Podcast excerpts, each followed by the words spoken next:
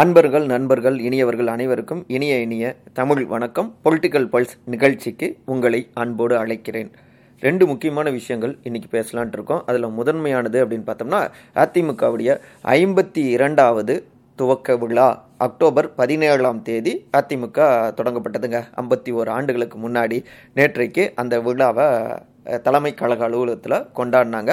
அதன் தொடர்ச்சியாக பல்வேறு இடங்கள்லையும் இன்னும் சொல்லப்போனால் டார்கெட் டூ தேர்ட்டி ஃபோர். இருநூற்றி முப்பத்தி நான்கு தொகுதிகள்லையும் இந்த ஐம்பத்தி ரெண்டாவது அந்த விழாவை முன்னெடுக்கணும். அதன் மூலமாக அதிமுகவுடைய சாதனைகளை சொல்லணும். அதோடு திமுகவுடைய தவறுகளை மக்கள்கிட்ட அம்பலப்படுத்தணும் அப்படின்னு ஒரு டாஸ்கை உருவாக்கி தங்களுடைய பயணங்களையும் தீவிரப்படுத்துகிறாங்க அதிமுகவினர். அந்த வகையில் தான் இன்றைக்கு அக்டோபர் பதினெட்டாம் தேதி சங்கரன் கோயிலுக்கும் பயணிச்சிருக்காரு. முன்னாள் முதலமைச்சரும் அதிமுகவுடைய பொதுச் செயலாளருமான திரு எடப்பாடி க. பழனிசாமி.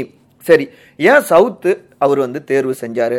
என்ன அப்படின்னா இந்த விழாவை எடுக்கலாம் அப்படின்னோடனே சேலத்தில் எடுக்கலாமே இந்த பொதுக்கூட்டத்தை நீங்கள் நடத்துறது சேலத்தில் நடத்தலாமே அப்படின்னு சொன்னப்ப இல்லை ஒரே மாவட்டம் சொந்த செல்வாக்கு இருக்கிற இடத்துலையே வந்து பண்ணுறதை விட ஏன் சவுத் போகலாமே அப்படின்னு சொல்லிட்டு ஏன்னாப்பா சக்கரன் கோயில் எடுத்துக்கலாமா? அங்கே பண்ணிடலாமா? அப்படின்னு அந்த மாவட்ட நிர்வாகிகள்ட்டையும் கேட்டிருக்காரு. எடப்பாடி தாராளமாக பண்ணிடலாம் தலைவரே அப்படின்னு சொல்லவும் அதுக்கப்புறம் தான் சங்கரன் கோயில் டிக் ஆயிருக்கு. அதில் மிக முக்கியமாக சவுத்தில் தனக்கு செல்வாக்கு இருக்குது அப்படின்னு காட்டணும்.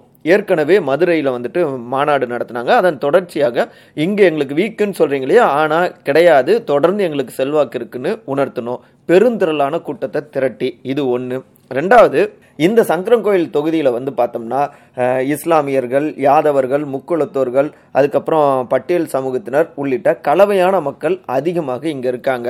ஸோ கலவையான மக்களுடைய ஆதரவை தன் பக்கம் இருப்பதாக காட்டுவதன் மூலமாக தமிழ்நாடு முழுக்கவே அனைத்து சமூக மக்களுடைய ஆதரவும் இருக்குது அப்படின்னு கணக்கு போடுறாரு. அதோடு இஸ்லாமியர்களும் அதிகமாக இருக்கிறதால அவர்களோடு போயிட்டு அந்த அரசியலும் தீவிரப்படுத்துகிறப்ப பாஜக கூட்டணியில் இருந்ததால இழந்த அந்த வாக்குகள்லாம் ரெண்டாயிரத்தி இருபத்தி நான்கு இருபத்தி ஆறில் அறுவடையாகும் அப்படின்னும் எடப்பாடி கணக்கிடுறாருங்க. மூன்றாவதாக முன்னாள் முதலமைச்சரான திரு ஓபிஎஸ் அவரு கோவையில் பிரம்மாண்டமான மாநாடு நடத்த போகிறோம் ஜனவரி ஆறு அப்படின்னு அறிவிச்சிருக்காரு. நீங்க மேற்கு மண்டலம் எங்க கோட்டைக்கு வரீங்கன்னா அதற்கு முன்னாடியே உங்க கோட்டையில் நாங்கள் ஓட்ட போடுறோம். ஒன்றுமே உங்களுக்கு செல்வாக்கு இல்லைன்னு நிரூபிக்கணும் அப்படிங்கிறதுக்காகவும் இந்த சங்கரன் கோயிலில் இந்த கூட்டத்தையும் தொடங்குறாங்க. ஸோ இந்த மூன்று முக்கியமான காரணங்கள் பின்னணியில இருக்கு. அதோடு பூத் கமிட்டி பொறுப்பாளர்களுடைய கூட்டமும் நேற்றைக்கு அக்டோபர் பதினேழாம் தேதி நடந்தது. அதில் நீங்கள் நம்ம கட்சிக்காரங்க கிட்ட போயிட்டு முதல்ல நம்ம பாஜக கூட்டணியில் இல்லைன்னு தெளிவுபடுத்துங்க. அதுக்கப்புறம் மக்கள்கிட்ட போயிட்டு தெளிவுபடுத்துங்க. ரெண்டாயிரத்தி இருபத்தி நாலு இருபத்தி ஆறு எதுலேயும் நம்ம கூட்டணியில் கிடையாது பாஜகவோடு அப்படிங்கிறத பதிவு செய்யுங்க அப்படின்னு அழுத்தம் திருத்தமாக எடப்பாடி சொல்லியிருக்காரு. என்ன காரணம் அப்படின்னு பார்த்தோம்னா பாஜகவுடன் கூட்டணி இல்லை அப்படின்னு அவர் சொன்னாலும் கூட எல்லா இடங்கள்லையும் அதிமுக பாஜக டையப்போடு தான் இருக்காங்க. இன்னும் சொல்ல போனால் திமுகவினர் ரெண்டு பேரும் நாடகம் நடத்துகிறாங்க அப்படின்லாம் அவங்க விமர்சனம் விமர்சனங்களை முன்வைக்கிறாங்க இல்லையா? ஸோ இது ஒரு தாக்கத்தை செலுத்துது. அடுத்து பாஜக கூட்டணி அதிமுக முறிச்சுக்கிட்டதால திமுக கூட்டணிக்குள்ளார இருந்து பாஜக எதிர்ப்பு கட்சிகள் இப்போ விசிக இடது இரண்டு இடதுசாரிகள் மதிமுக அப்புறம் இன்னொரு பக்கம் பார்த்தோம்னா காங்கிரஸ் உள்ளிட்ட கட்சிகள் இந்த பக்கம் பேசுவாங்க ஒரு வாய்ப்பு கிடைக்கும் அப்படின்னு கணக்கிட்டாரு. அந்த வகையில தான் விசிகாவுடைய தலைவர் திரு தொல் திருமாவளவன் அவருக்கு உடல்நிலை சரியில்லாதப்ப கூட அவருக்கு நலம் விசாரிப்பு இப்படியான ஒரு நெருக்கமான உறவையும் பதிவு செஞ்சாரு. ஆனாலும் அங்க உடனடியாக முதலமைச்சர் திரு மு க ஸ்டாலின் கூட்டணி கட்சிக்கிட்ட பேசி நம்ம வலிமையான இந்தியா கூட்டணியில் இருக்கோம். இதே வேகத்தில் பயணித்தா மட்டும்தான் பாஜகவை வீழ்த்த முடியும். ஸ்பிளிட் ஆக வேணாம். உங்களுக்கு தேவையான தொகுதி பங்கீடுகள் கிடைக்கும் அப்படின்னு தனியாக ஒரு குழு அமைத்து அவர்கள் மூலமாகவும் பேசியிருக்காங்க. அதனால் திமுக கூட்டணியில் இருக்க கட்சிகளும் அப்படியே வந்துட்டு எதுவும் சொல்லாமல் இருக்கிறதே அப்படியே பயணிக்கிட்டுன்னு இப்போதைக்கு இருக்காங்க. ஸோ அங்கேருந்து எதிர்பார்த்த அளவில் எடப்பாடி பக்கம் கட்சிகள் திரும்ப கிடையாது. கூட்டணி கட்சிகள். இன்னொரு பக்கம் பார்த்தோம்னா இஸ்லாமியர்களுக்கு ஆதரவான குரலை சமீப காலமாக ஓங்கி ஒழிச்சிட்டு இருக்காரு எடப்பாடி. ஆனாலும் திரு தமிமுன் அன்சாரி உள்ளிட்ட சில முக்கியமான கட்சிகள் மட்டும்தான் எடப்பாடியை வந்து சந்தித்து பேசியிருக்காங்க. பெரிய அளவில் எதிர்பார்த்த அளவில் அந்த கட்சிகள் அமைப்புகள் வரல. இப்படி பல்வேறு எதிர்பார்ப்புகள் ஓட்டையாகி கொண்டிருக்கு இல்லையா? இதெல்லாம் சரி செய்ய தன்னுடைய சொந்த செல்வாக்கை அதிகப்படுத்தணும் தன்னுடைய பலத்தை நிரூபிக்கணும். அப்போ பலம் வாய்ந்த ஒரு லீடராக அதிமுக முன்னெடுக்கக்கூடிய ஒரு லீடராக மக்கள்கிட்டையும் இந்த கட்சிகள் முன்னாடியும் கொண்டு போய் நிறுத்துறப்ப பிற்பாடு எதிர்பார்த்த அந்த கூட்டணி உள்ளிட்ட பல விஷயங்களும் சாதகமாக அமையும். அதன் மூலமாக ரெண்டாயிரத்தி இருபத்தி ஆறில் மீண்டும் முதலமைச்சர் அரியணையில் அமர்ந்து விட முடியும் அப்படிங்கிறதா எடப்பாடியுடைய நம்பிக்கையா இருக்கு. ஸோ அந்த இலக்கை நோக்கி தீவிரமாக பயணிக்கிறாங்க அப்படின்னு இந்த பின்னணிகள்லாம் பகிர்ந்துக்கிறாங்க. அவரோடு நெருக்கமாக பயணிக்கக்கூடிய ரத்தத்தின் ரத்தங்கள் இப்படியாக அவருடைய நகர்வுகளை வைத்து தங்களுடைய பார்வைகளையும் பதிவு செய்கிறாங்க கூர்ந்து கவனித்துக் கொண்டிருக்கிற அரசியல் விமர்சகர்கள்.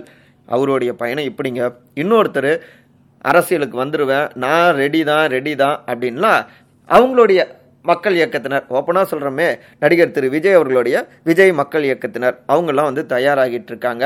ஆனால் நீங்கள் பொலிட்டிக்கல் பார்ட்டியை ஓப்பன் பண்ணி அதாவது புதுசாக தொடங்கி வர்றதுக்கு முன்னாடியே உங்கள் திரைப்படத்தை வெளியிட முடியாத அளவுக்கு பல்வேறு சிக்கல்கள் இருக்குது அதாவது திரைப்படம் ரிலீஸ் ஓகே ஆனால் அந்த சிறப்பு காட்சி நாலு மணி காட்சி ஏழு மணி காட்சி இது ரெண்டும் எங்களுக்கு வழங்கணும் அப்படின்னு வந்துட்டு கேட்டிருந்தாங்க. நீதிமன்ற படியேறினாங்க பெரிய விவாதங்கள்லாம் நடந்தது. ரெண்டு தரப்பினரும் வாதங்களை முன் வச்சாங்க. ஆனாலும் நாலு மணி ஏழு மணி சிறப்பு காட்சிக்கு அனுமதி கொடுக்கல. முதல் காட்சி ஒன்பது மணிக்கு தான். இதனால் விஜயோடைய ரசிகர்கள் மக்கள் இயக்கத்தினர் அப்செட்ல இருக்காங்க. இதை புரிஞ்சுக்கிட்டு முன்னாள் அமைச்சர்களான திரு கடம்பூர் ராஜுவாகட்டும் திரு ஜெயக்குமார் ஆகட்டும் நடிகர் விஜயை பார்த்து ஆளுங்கட்சி திமுக பயப்படுறாங்க. அதனால தான் பல்வேறு நெருக்கடிகளை கொடுக்குறாங்க. அது மட்டும் இல்லாமல் ரெட் ஜெயிண்ட்டு அவங்களுடைய ஆதிக்கம் திரையுலகத்தில் இருக்கு அப்படின்னு திமுக அட்டாக்கை போட்டு தாக்கியிருக்காங்க. ஆனால் சிட்டிங் சட்டத்துறை அமைச்சரான திரு ரகுபதியும் ஏங்க அவங்களுடைய ஆட்சி காலத்தில் நடந்ததெல்லாம் கண்ணு முன்னாடி வந்து போகும் இல்லையா? அப்படின்னு சிரித்தபடி சொல்கிறாரு அதாவது சர்க்கார் திரைப்படம் வெளியான டைமில் அந்த பேனர்லாம் அடித்து நொறுக்கப்பட்டது. விஜய் அவர்களுடைய பேனர். அவர் கூட சொன்னார் ஆடியோ லான்ச்சில் என்ன எது வேணாலும் பண்ணுங்க. ஆனால் என் ரசிகர்கள் மேலே மட்டும் கைப்பட்டா? அப்படின்னு சொல்லியிருந்தார் இல்லையா? அந்த விஷயத்தெல்லாம் கோடிட்டு காட்டிட்டு நாங்கள் நீதிமன்றம் என்ன சொல்லுதோ அந்த உத்தரவுக்கு கட்டுப்படுறோம். மற்றபடி திரையுலகத்தை நாங்கள் நட்புலகமாகத்தான் வைத்திருக்கிறோம் அப்படின்னு அவரும் தன் பங்குக்கு பேசியிருக்காருங்க. இப்படியாக நடிகர் விஜய் அவர்களுடைய லியோ திரைப்படத்தை ஒட்டி பெரிய விவாதங்கள் ஓடிக்கொண்டிருக்கு. இதற்கிடையில் அமைச்சர் திரு உதயநிதி ஸ்டாலின் நான் லியோ திரைப்படத்தை பார்த்துட்டேன். நல்லா இருக்கு அப்படின்னு வாழ்த்துக்களை பதிவு செஞ்சிருக்காரு. பரவாயில்ல இந்த விவாதங்களுக்கு முற்றுப்புள்ளி வைக்கப்பட்டாச்சு அப்படின்னு ஒரு பக்கம் சொல்லப்பட்டாலும் இன்னொரு பக்கம் எல்சியு அப்படின்னு அவர் வந்து பதிவு செஞ்சிருக்காரு. அப்ப எல்சியு பாணியில் இந்த படம் வருமா வராதான்னு ஒரு எதிர்பார்ப்பு இருந்துட்டு இருந்த நேரத்தில் இப்படி பட்டுன்னு போட்டு உடைச்சிட்டாரா உதயநிதி ஸ்டாலின். அப்ப வேணும்னே அந்த பரபரப்பு பல்ஸை வந்துட்டு புஸ்வானம் ஆக்கிட்டாரா அப்படின்னும் இன்னொரு பக்கம் அவருக்கு எதிராகவும் கருத்துக்களை பதிவு செய்கிறாங்க ஆனாலும் நல்லா இருக்கு நெருக்கமான உறவோடு பயணிக்கணும். நாங்கள் எந்த தலையீடும் பண்ணலன்னு காட்டவும் அவர் அப்படி பதிவு போட்டிருக்கலாம். அதையும் இப்படி தப்பாகவே பார்க்குறாங்களே அப்படின்னு ஆளுங்கட்சி தரப்பினரும் தெரிவித்து கொண்டிருக்காங்க. இப்படி மாறி மாறி கருத்துக்கள் பேசப்பட்டாலும் விஜய் மக்கள் இயக்கத்துடைய அரசியல் பிரவேசம் வரன்னு தெரிஞ்சதால தான் இந்த தடைகள் போடுறாங்க அப்படின்னு விஜய் மக்கள் இயக்கத்தினர் வலுவாக நம்புகிறாங்க அதற்கேற்பவே நாம் தமிழர் கட்சியுடைய தலைமை ஒருங்கிணைப்பாளரான திரு சீமான் அவருமே விஜய் அவர் அரசியலுக்கு வர மாதிரி அந்த சிக்னல்லாம் காமிச்ச பிறகு தான் இப்படியான நெருக்கடிகளை ஆளுங்கட்சி கொடுக்குறாங்க அப்படின்னு தன் பங்குக்கு அவரும் போட்டு உடைச்சிருக்காரு. இப்படி பல விஷயங்களும் இந்த திரைப்படத்தை ஒட்டி விவாதங்களை எழுப்பி கொண்டிருக்குங்க. அரசியலில் அனல் வீசிட்டு இருக்குங்க. சினிமாவில் தான் அனல் அரசு ஃபைட் பண்ணுவாருன்னா நிஜத்துலேயும் எக்கச்சக்கமான அரசியல் வார் ஓடிக்கொண்டிருக்கு. பார்ப்போம் நாளைக்கு என்ன நடக்குதுன்னு.